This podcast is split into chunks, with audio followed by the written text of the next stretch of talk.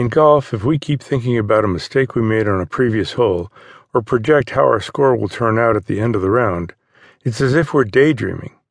We spend much of the time asleep to the present moment, preoccupied with thoughts about the past and future. Lacking awareness of the task at hand leads to poor decision making before the shot and distraction while we're swinging. The ability to wake up and to be aware of all the aspects of our experience can be cultivated and strengthened through practice. Begin by finding a place where you can sit alone for a few minutes. Traditionally, awareness practice is done while sitting on a firm cushion several inches thick with legs crossed and feet resting on a mat or carpet. However, you may find it easier to sit on a chair. Sit in the center of the chair, not leaning against the back. Rest your feet flat on the floor. Good posture is very important. It allows the breath to flow naturally and makes it easier to stay alert. To find your best posture, begin by letting your tailbone descend on your